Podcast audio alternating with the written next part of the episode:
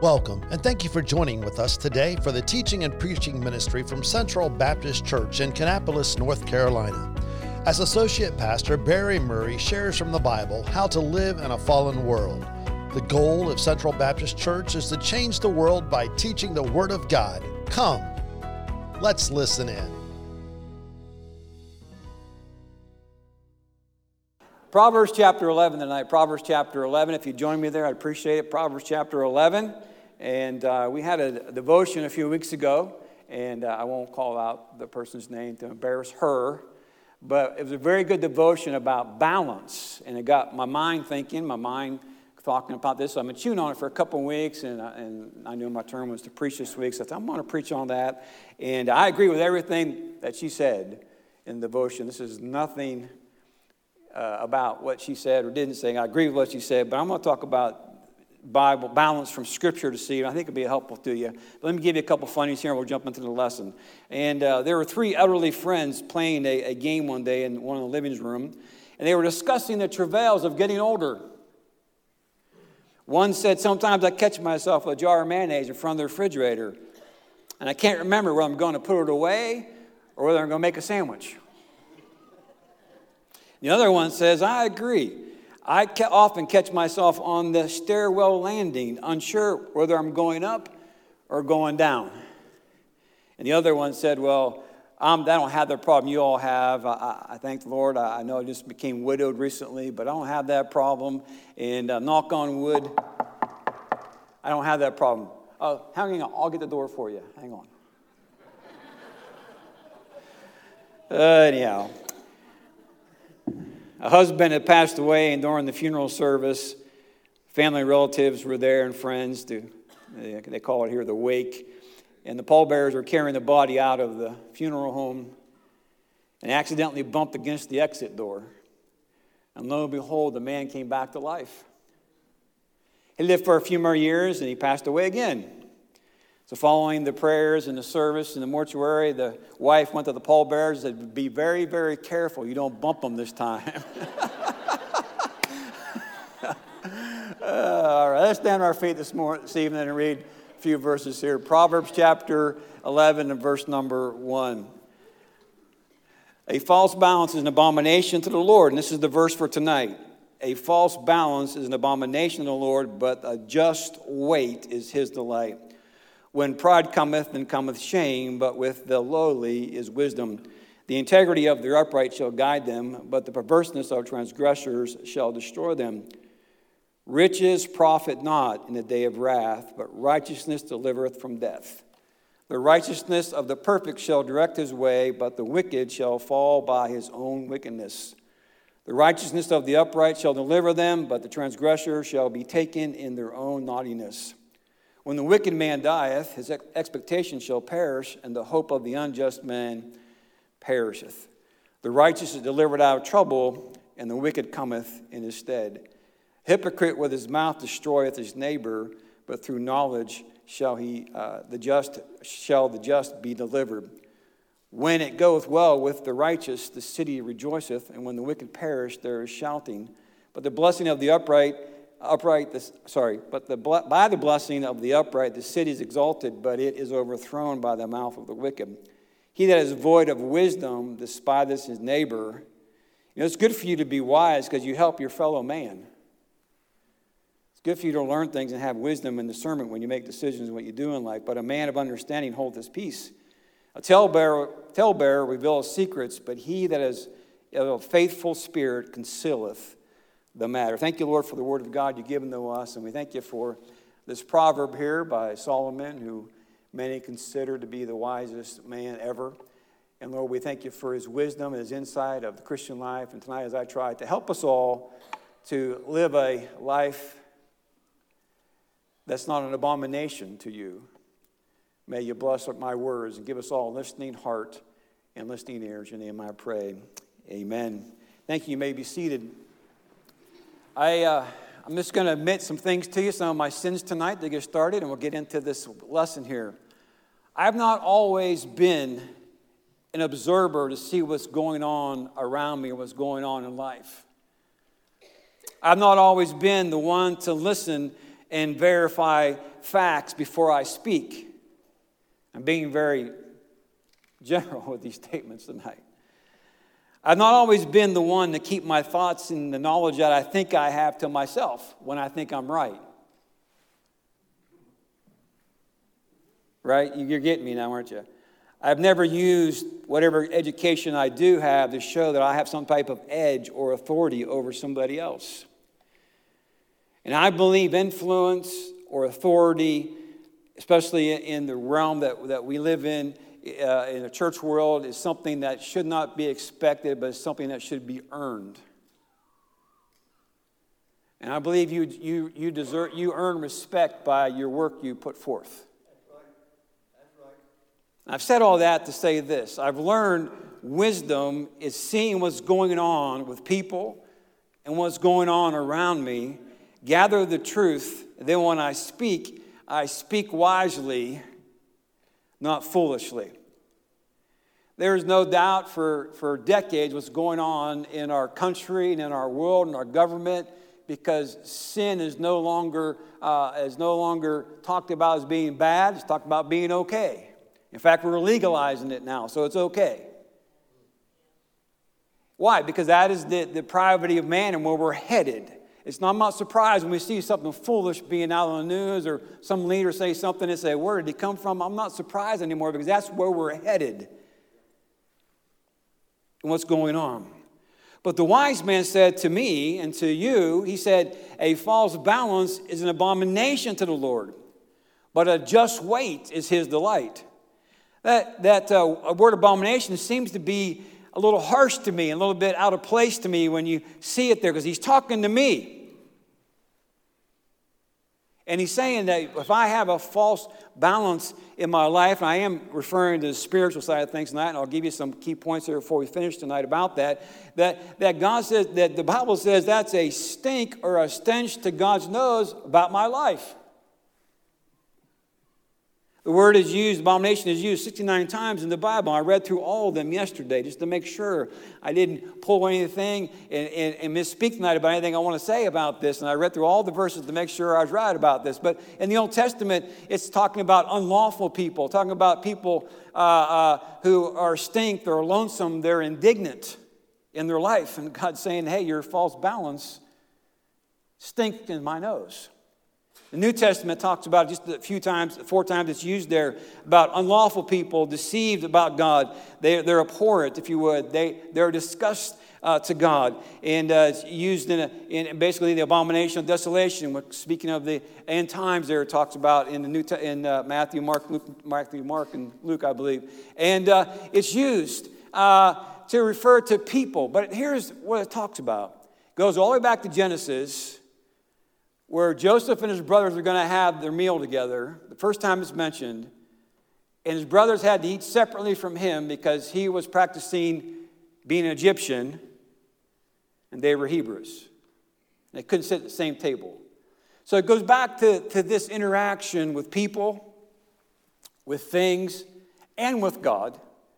But there's things that the Hebrews wouldn't do because they would be an abomination as they're leave, going to leave Israel, uh, leave, uh, I'm sorry, Egypt. Uh, there were things that they were very, very clear they weren't going to do because they didn't want to be an abomination to the Egyptians for the gods they worshipped when they were going to go offer the sacrifice. So it kind of deals with that, that uh, uh, tone in life.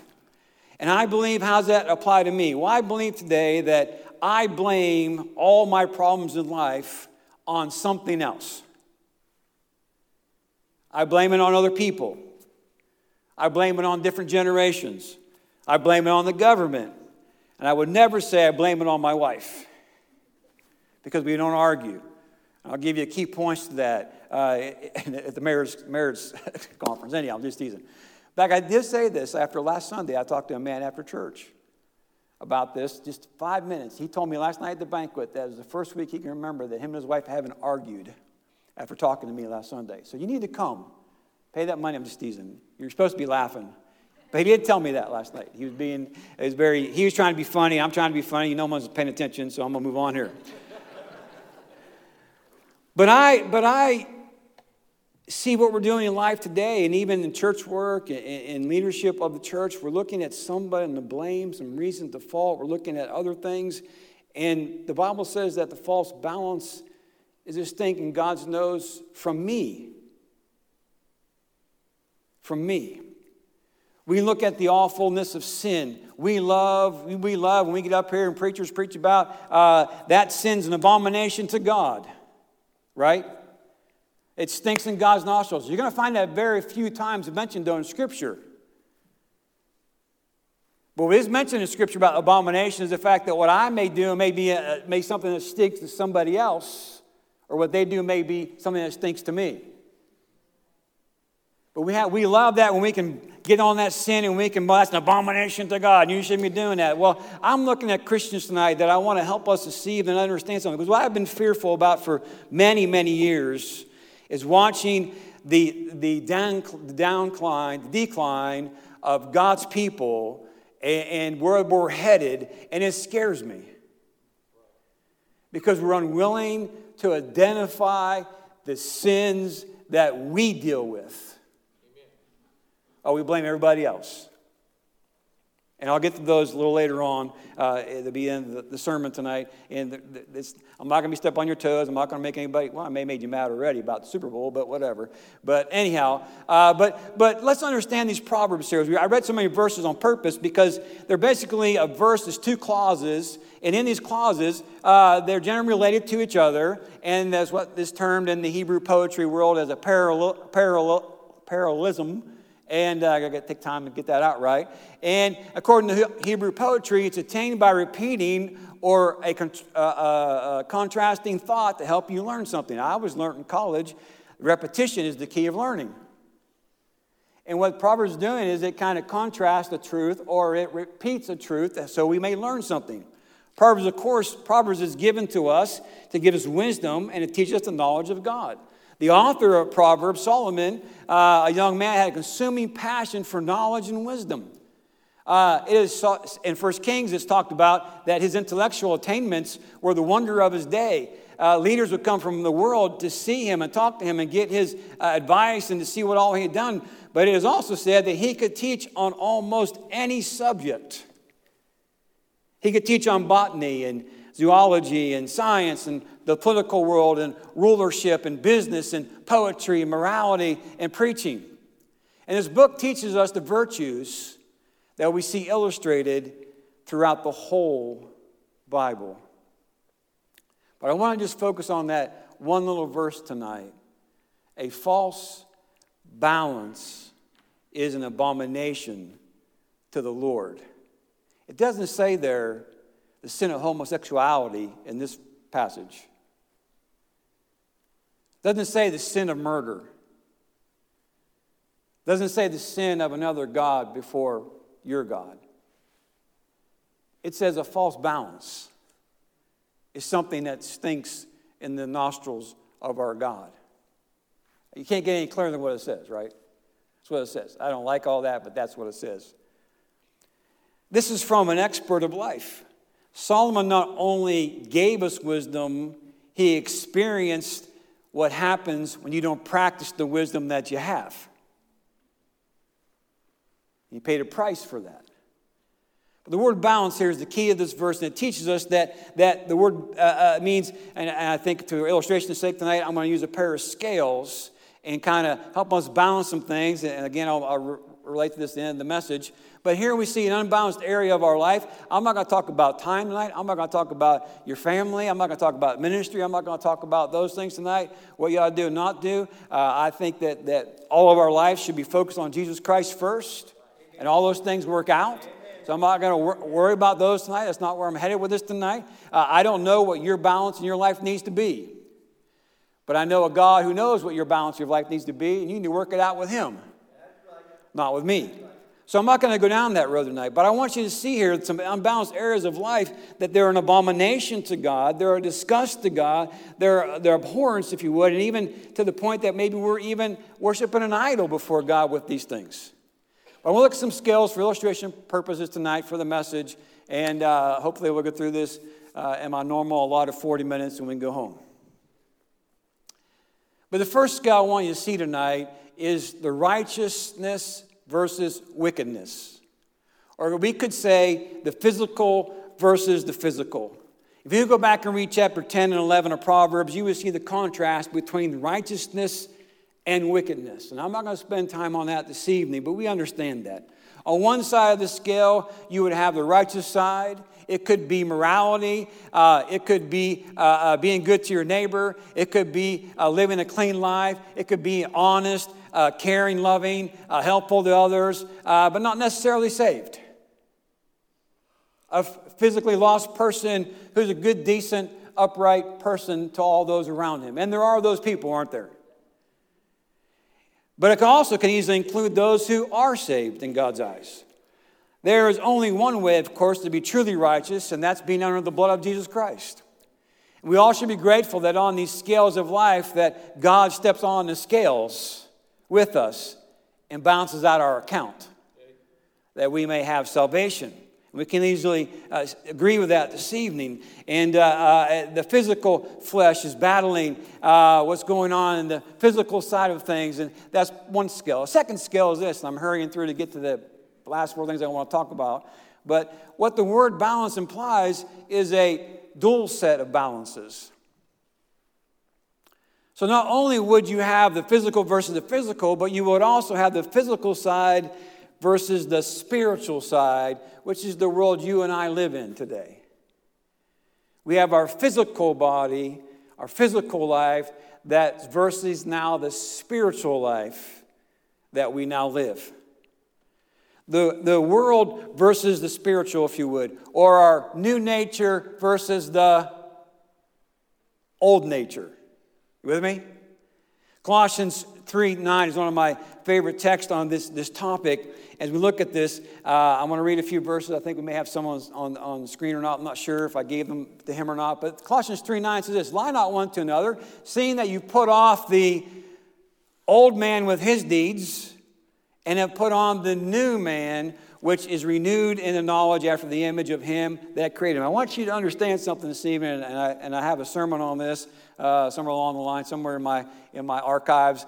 But I have a sermon that it says there in Colossians that we are to put on and to put off. And the problem that we have in the Christian life today is we're waiting for God to put on and to take off, and that's not what we're asked to do. We, as born again believers in Jesus Christ, we are asked to put off and to put on. When I go home tonight after church, finally get, we finally get that long hour trip when we get home. Not that long, but we get home tonight, and I'll get there, and I got to change clothes, and I have to, a couple of things I have to do because the garbage comes tonight at midnight. So I got to get the garbage out tonight. I'm going to go to my closet, and I'm not going to say clothes put off and my suit jacket and my pants and my shirt and my tie are all going to go. They're supposed to go in their closet, their own, their own place, right? Did it ever happen to you? If it's happened to you, I want to know what your trick is. and then I can't say to my dresser, where, where my, uh, uh, I guess my sweats and my t-shirts are at I want to wear for the evening, uh, sweats, come on. I have to physically reach in the drawer and grab them and put them on. I have to physically take this suit jacket off, take my tie off, put it on the hanger, hang it back up in the proper place so I wear it next time. The next time it's in order for me to wear it because I have them in order, so don't, don't ask me about that. We'll talk about that later. But, uh, but I put it where it needs to be at. I have to do that. You with me? And Colossians says that I am to put off the old man and to put on the new man. That means I have to be involved in that transaction. See, where we think today in the Christian life, I get saved, and all of a sudden my life just changes like that automatically because God waves a wand and there I am, super Christian. And that's not the way the Christian life works. Because I still have a free will as a Christian to choose to live how I want to live. That's why it talks about that. Uh, the new man versus the old man. And, and whether, uh, whether there is uh, neither Greek nor Jew nor circumcision nor uncircumcision, barbarian, Scythian, bond nor free, but all in Christ and all in all, put on therefore. What's he say to put on? Put on therefore, as the elect of God, holy and beloved bowels of mercy, kindness, humbleness uh, of mind, meekness, long suffering, forbearing one another, forgiving one another. And if any man have a quarrel against any, even as Christ for, uh, forgave you, so also do ye. I am to put those things on in my life. You say, well, you know what? It's easy. Pre- it is easy preaching. It's hard living. I'm not going to try to abbreviate the story. But a num- number of years ago, back in, I believe it was 1992, uh, my grandmother was having surgery. Uh, we, I was down in North Charleston, South Carolina, working for a church down there, and my grandmother was having heart surgery. The very week we were taking our kids to camp. Unfortunately, our kids went to camp in Clarksburg, West Virginia, uh, so I was able to drive the bus up, and I had someone drive my car and follow me up there, and I was able to go up to uh, Youngstown, Ohio to be there with my grandma. Uh, she was having a surgery and spent some time there. I went to this church up there. It just wasn't close to my, our home church, so I went there for church on Sunday, knew about it, knew about the church and the pastor. And while I was there that night, Wednesday night in church, this mom and dad came to me. And they said, You live, you say you live down there in North Charleston, you know, Charleston, South Carolina? I said, Yes, that's where I live at. Actually, I live in Goose Creek, but that's where I live at. He said, We have a son and daughter in law down there that we're so burdened for. And would you mind going down and seeing them for us? And he said, My son and daughter in law, you would not believe, you would think they were the assistant pastor at our church when they were here. They did everything. They worked in the children's ministries, and they worked in that. They had a small bus ministry, and we they did everything. And, and we don't know what happened. We don't know what went on there. And uh, uh would you would you pray about it and go visit them? Here's their address. And uh, would you go see them? And I said, Well, I'll, I'll, I'll, I'll give it some thought and I'll pray about it and we'll see. Well, I spent one night to go visit them. They were about 45 minutes away. They're kind of southern end for where I was at. But I went down to visit them.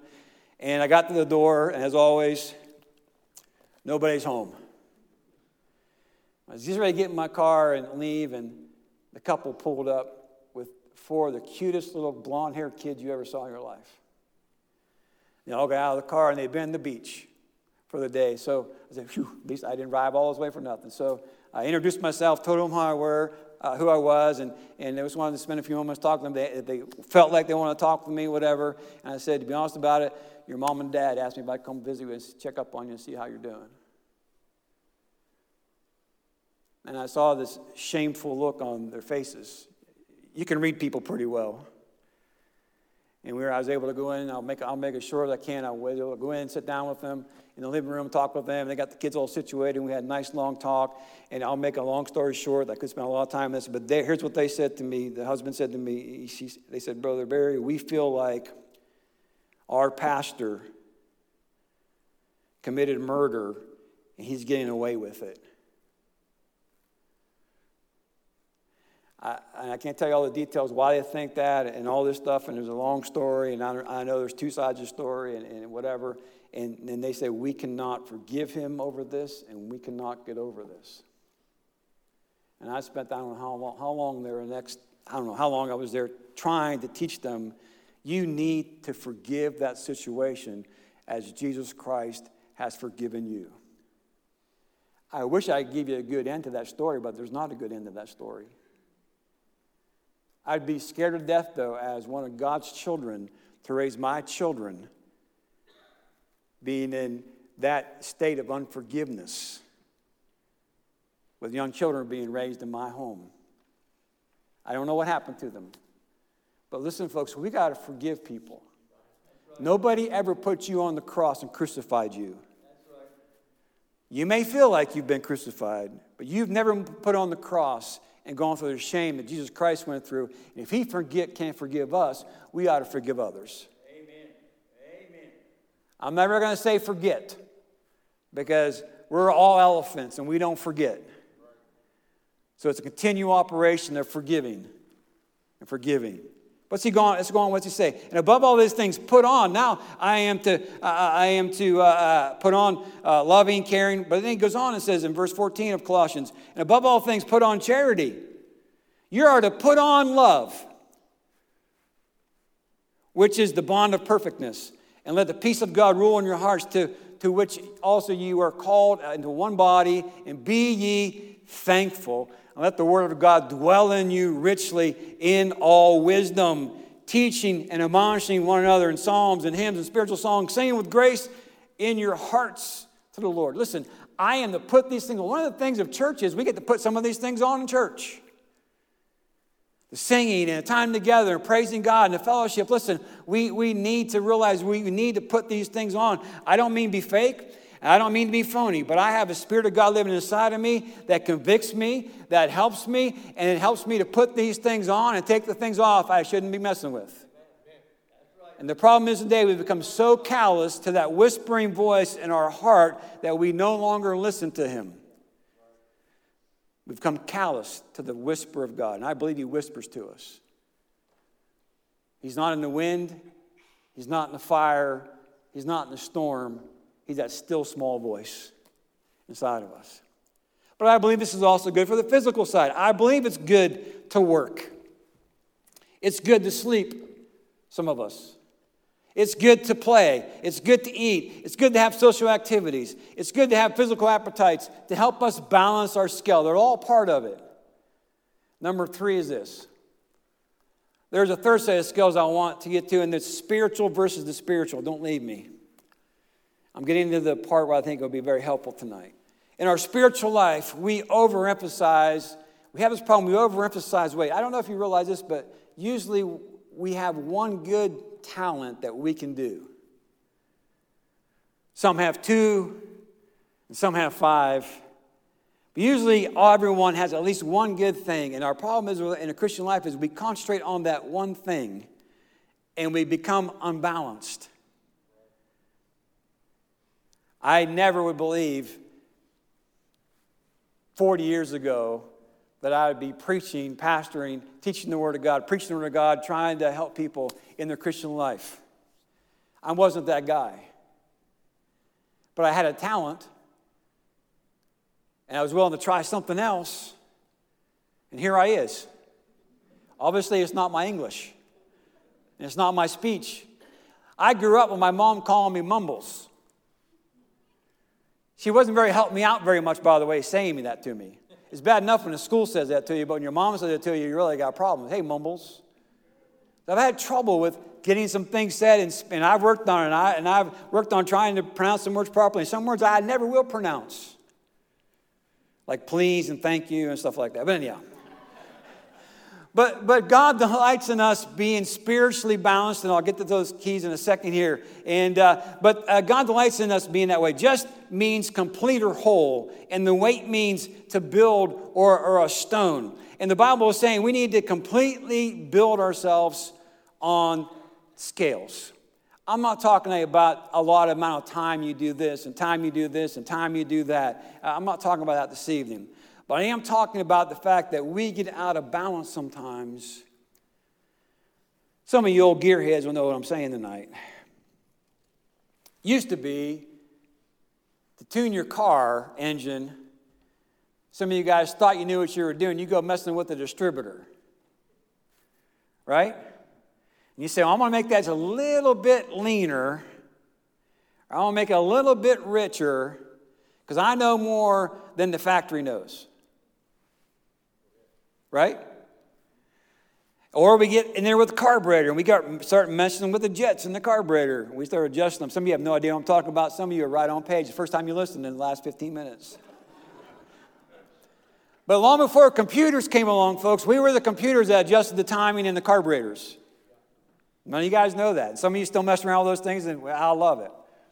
But I know this: if you take that distributor and you go too and you advance that timing too much, you can run so lean, you burn a hole in your piston. Right? And I know if you retard that timing too much, you'll clog up that thing and it won't have any power whatsoever. It's got to be in the proper position. You can take and turn those screws in that carburetor all you want to. If you don't have that right mixture in there, you're going to mess up the way that thing's running, even though you think you're doing something good. And all the Bible is saying and teaching us listen, uh, I don't want you to get clogged up because you're trying to do a little too much in this area. You should be working over in this area. I don't want you to get clogged up or, or, or uh, uh, get too lean, you burn yourself up. Boy, we have a lot of pre- uh, Christians who burn themselves up, don't we? A lot of Christians today who, who have uh, burned at both ends for so many years and now they just sit. Listen, I understand I'm getting older. I don't have the energy that I once had. But I don't want to be a guy sitting in the pew saying I used to. I want to be a guy when my last breath is breath, I did it something as long as I could. Amen. It won't be what I did 20 years ago. And hopefully it won't be what I did last week. But anyhow, but but but I I, I don't want to be that guy. Well, I used to. No, that's a used to. I want to be somebody I did what I could as long as I could. I never forget the day that our, my, I consider him my preacher, if you would, my, my mentor in the ministry. He talks about his mama dying in her 90, 90 years of age in a, in a, in a home. And uh, he walked in one day to visit with her, and she's trying to get the file cabinet saved to the Lord. On her deathbed, she's trying to win the file cabinet. Thought it was a person standing there trying to get that person saved. That's the way I, I want to finish up, still trying to serve the Lord. Some way. I don't, I don't want to go that way. What, what am I saying? Let, let, let me bring it down to practical for us. If all you do is study your Bible and don't see, teach somebody else, you will clog up. That's right. That's right. Your study of scriptures to help somebody else along the way. Right. Oh, I don't like that. Well, that's what it's all about. Whatever it is God may teach you is to help somebody along your way. It's like all preaching and no praying and no Bible, you're going to burn up. All ministry and no Bible and praying will clog up. All teaching and no Bible and prayer and preaching, you'll run lean and you'll burn up. We need all that. Apply the principle at home or where you work at or at your church life. If you all work and if all home and no work or church, you're going to run lean, you're going to burn out uh, all work and no home or church, you'll do the same thing. All church and no home and work, same thing will happen to you. And I'm going to say this uh, lovingly tonight. Listen, some of you men need to quit finding reasons not to go home and go home and take care love on your wife. Been in the ministry with a bunch of different men, and I've learned this there's a reason why some men don't go home and it's not the ministry.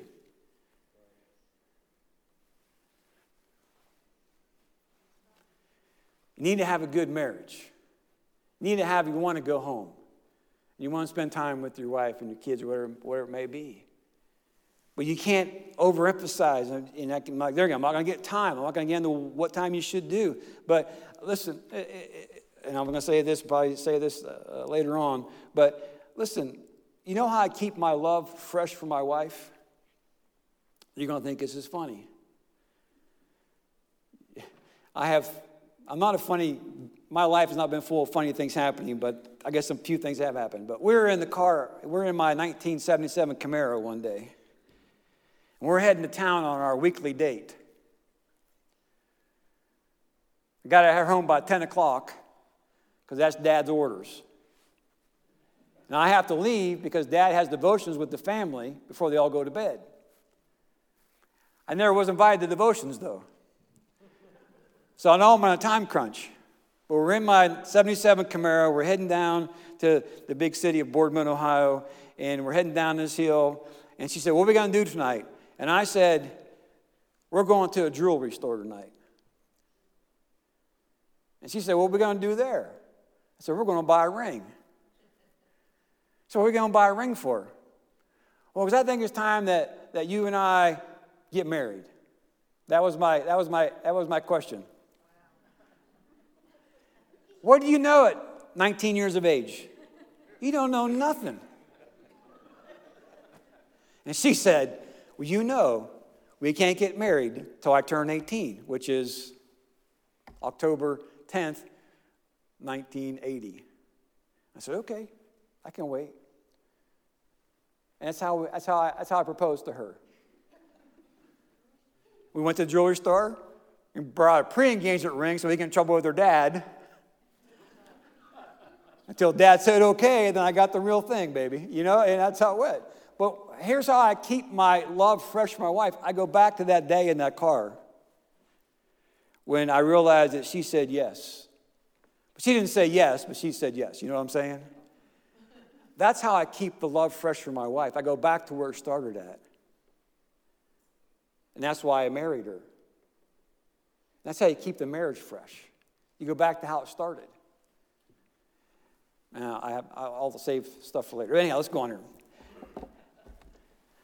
A false balance, number four, will not only discuss God, but it will discuss you. And we're going to get to the main point, and I only got five minutes left, but I got more to give, but we'll go on here.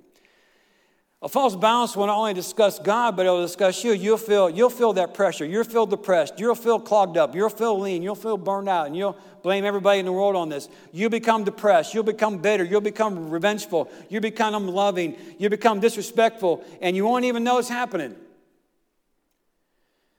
Most of our problems are wrapped up in the fact that we are out of balance in whatever area uh, you need to ask God to help you to get on the scales with you and to get that thing right.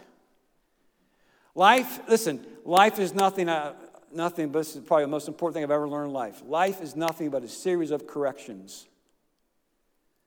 And every correction will cause another mistake. You understand that? That's about the deepest thing you're ever going to hear from me. but life is a series of corrections, and every correction, if you ever try to remodel a house, you know exactly what I'm talking about. And every correction will make more mistakes. When you drive a car, you are always making corrections. You'll never come to the place where you will not need to make corrections. Corrections, and then listen, you, you may become a better driver, but uh, you'll never come to a place where you don't. You can just sit there and let it drive itself. It's not going to happen. I don't care what General Motors says. and for me sitting back and let someone else steal the wheel, I can't see them. That's not happening but that's me. But we'll never come into place in our lives where we will not need to be correcting something in our life. In the Bible, we find some very important areas to keep in proper contrast. I'll try to get through these quickly. I think you'll, you'll, you'll, uh, these will be very helpful to you. This is what I'm going to get to. This is what we need to do in our lives uh, uh, to, to add to our lives uh, not first one or letter A, I guess I have it. God wants us to have a proper balance of grace and truth. You find these throughout Scripture. I'm just going to give you uh, four or five of these tonight, but there are other places in Scripture you can go to these.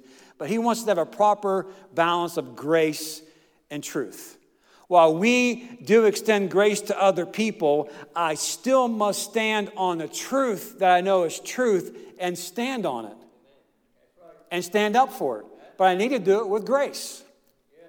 When you got saved, it was a little harder for you to have the proper balance, but we are to have grace and truth. For, uh, John 1.14 says, And the Word was made flesh and dwelt among us, and we beheld His glory, the glory of the only begotten of the Father, full of grace and truth.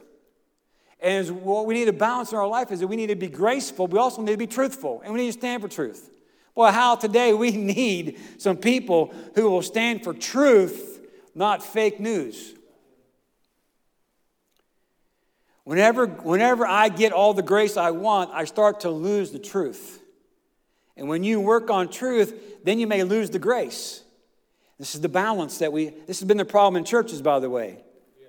One thought they were so adamant about their truth, they forgot to mix it with grace. And some have so much grace, they don't mix it with any truth. We need to balance those together grace and truth. Uh, uh, when I decide I need to get some more grace, I get so sweet that I want to join National Council of Churches. But the secret is I need to mix that with truth and stay, stay close to the line, but don't get on the line. Letter B, God wants us to have a proper balance of justice and mercy. Justice and mercy. Boy, what, boy, what a day we're fighting this, this issue today. Micah 6 8. And he hath showed thee, O man, what is good and what doth the Lord require of thee but to do justly and to love mercy and to walk humbly with thy God? But we need to be people of justice. Well, I mentioned earlier in the introduction about I used to, I used to sparn off about what I thought I know and didn't know. What happened? I've learned that I better get the facts together before I make a statement or make a stand about something. I've learned sometimes you may come to me and say, hey, uh, blah, blah, blah, and I don't say anything back to you. What am I doing? I'm calculating all the facts I know. If I don't have enough facts, I'm not going to answer you until I get some more facts to make sure what I say is just. But I'm going to mix that with mercy. At the same time, realizing that I need mercy because I'm not always the smartest guy in the room. And what you say, instead of saying, that is so foolish, I'm saying, I need to mix some mercy with that and see what I'm supposed to get out of this response. That's the way I'm supposed to balance. That's the balance I'm talking about. That's scriptural balance tonight. And we're missing that, being just and being fair, but also mix it with mercy. It's so easy to be strong on justice and, and uh, strong on mercy that we don't have any justice. We want to stay close, again, to the line as possible, little correction. Listen, uh, uh, in our church, uh, we, if we pray at the expense of preaching and teaching the Bible or evangelizing those around us, we'll not have balance. And the church will die, by the way. I could spend the next hour naming churches that one day were looked upon as, as one of the greatest works going on in our country, and today they're either closed or the college university is closed or barely getting by because they ended up uh, uh, focusing on one part and not the whole thing. I got to go on quickly. Letter C God wants us to have a proper balance of honor and majesty. Honor and majesty. Psalms 196, uh, verse 6 Honor and majesty are before him, strength and beauty are in his sanctuary. God wants us to have this proper balance that we do honor people, and there's a majesty about people, isn't there? We need to balance those out. There are certain type of uh, prestige things that comes along with being a pastor, if you would. But as a pastor, I must live with the same rules or even more, more sturgent, word, rules? I'm not, can't get the right word here right now. Stringent, uh, I don't know. Yes, there you go. And uh, whatever he says it. And uh, rules. Why? I'm the pastor. I'm a, a pastor. I'm a leader. And well, I don't like it, but we do live in glass houses. I hate that. I've said this many times. I hate that. It's not fair that we have to be in the glass house. But God never said He was going to be fair to us. but we are under the scrutiny of others. We are under, I'm sure Pastor Dean's people say, Well, I thought you were a pastor after you've done something or said something. That, that, that's normal. I thought you were a pastor. What does that mean? I'm still a man. I still balance things out. But we need to do with honor and majesty and think what people are, are why they're saying that. Uh, uh, I must expect, I can't expect others to do what I'm not willing to do. It's hard for me to uh, uh balance these out and show proper honor and majesty to others. Letter D, God wants us to have proper balance also in the same verse of strength and beauty. And I could spend a whole sermon on this. But this ought to be in a Christian's life. We ought to be strong, but we ought to be beautiful while we do it. Well, we shouldn't be ugly. We shouldn't be mean spirited. We should be strong in what we believe. We should stand strong on what we know is right and we know God would have us to be, but we need to also uh, see the beauty uh, and be beauty as we portray it, as we live it. The psalmist was looking for a beautiful temple uh, uh of David, and he saw the magnificence uh, and strength of the temple there. And listen, we'll never be balanced until we awaken his likeness. But listen, we need to have beauty while we have strength. And what I see happening in churches is that we want to focus on the beauty and not the strength to stand. We don't want to stand anymore. We don't want to have the strength. It takes too much effort. And uh, there's reasons for that. I said I could spend a lot of time on that, but I'm not going to that. I think our country has lost its beauty. I don't think we're any longer the place everybody wants to come to anymore as it used to be. I mean, there's still scores who want to come here, but it used to be everybody wanted to come here. We've lost our beauty and our strength, what we're all about. We've destroyed a propriety in our lives. We've lost it. Letter C, I think, is the last one, and probably, uh, probably the hardest one to deal with. God wants us to have proper balance between love and hate. Psalms 97 10, ye that love the Lord hate evil. Ye that love the Lord hate evil. He preserveth the souls of his saints and delivereth them out of the hand of the wicked. Listen, if you say you love the Lord, you got to hate evil. We need to have that balance. You can't have it both ways. Well, I love it. Yeah, sure you love them, but it doesn't mean you can't hate the sin they're doing. And we need to have that balance. On one side, you have the compromisers who don't hate sin or the devil, and all they talk about is love. Well, I found this out. The way I showed my kids I loved them is by hated some of the actions they were performing. And they knew that. Billy Sunday used to say, You cannot love flowers unless you hate the weeds. And we need to learn this balance of, uh, of loving and hating. If you love adultery, I say you can't love your kids. Isn't it amazing today that we are a nation where someone can live like the devil and someone takes their life and all of a sudden we say, well, they're a good person? Why do we say that? Because we love them. It's understandable why we say that. But the problem is we don't hate the sin that took them.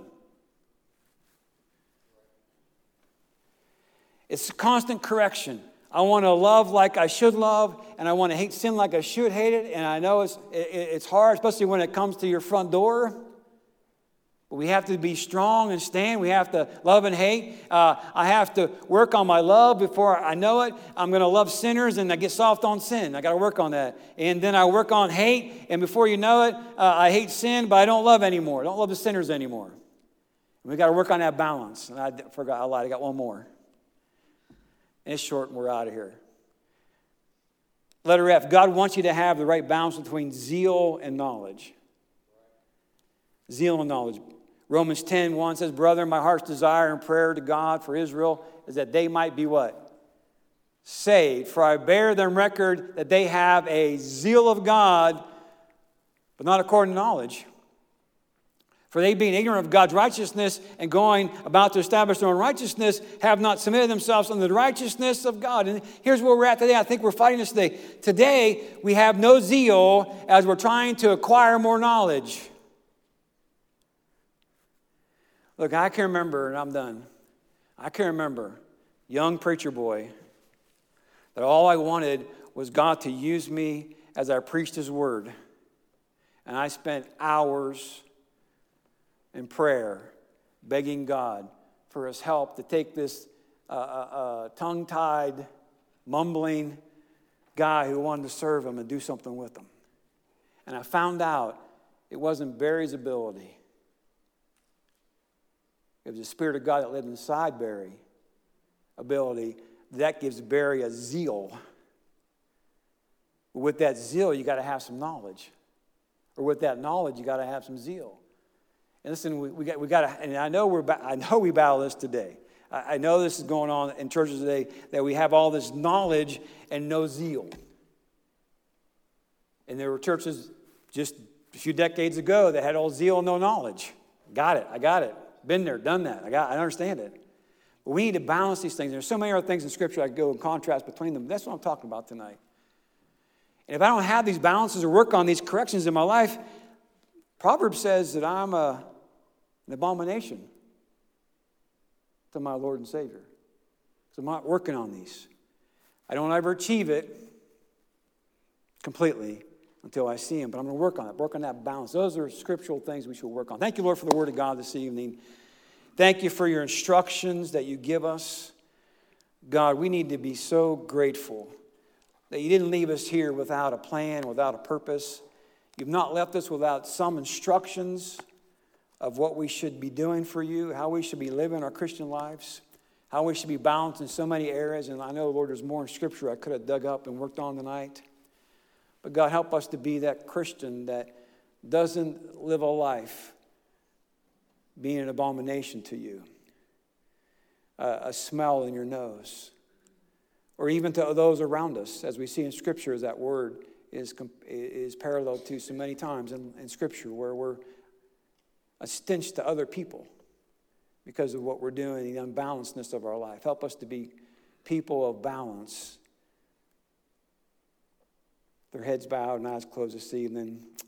I know it may be a little hard to grasp all the things I said tonight. But we need to work on putting on the whole armor of God, not just the parts we like.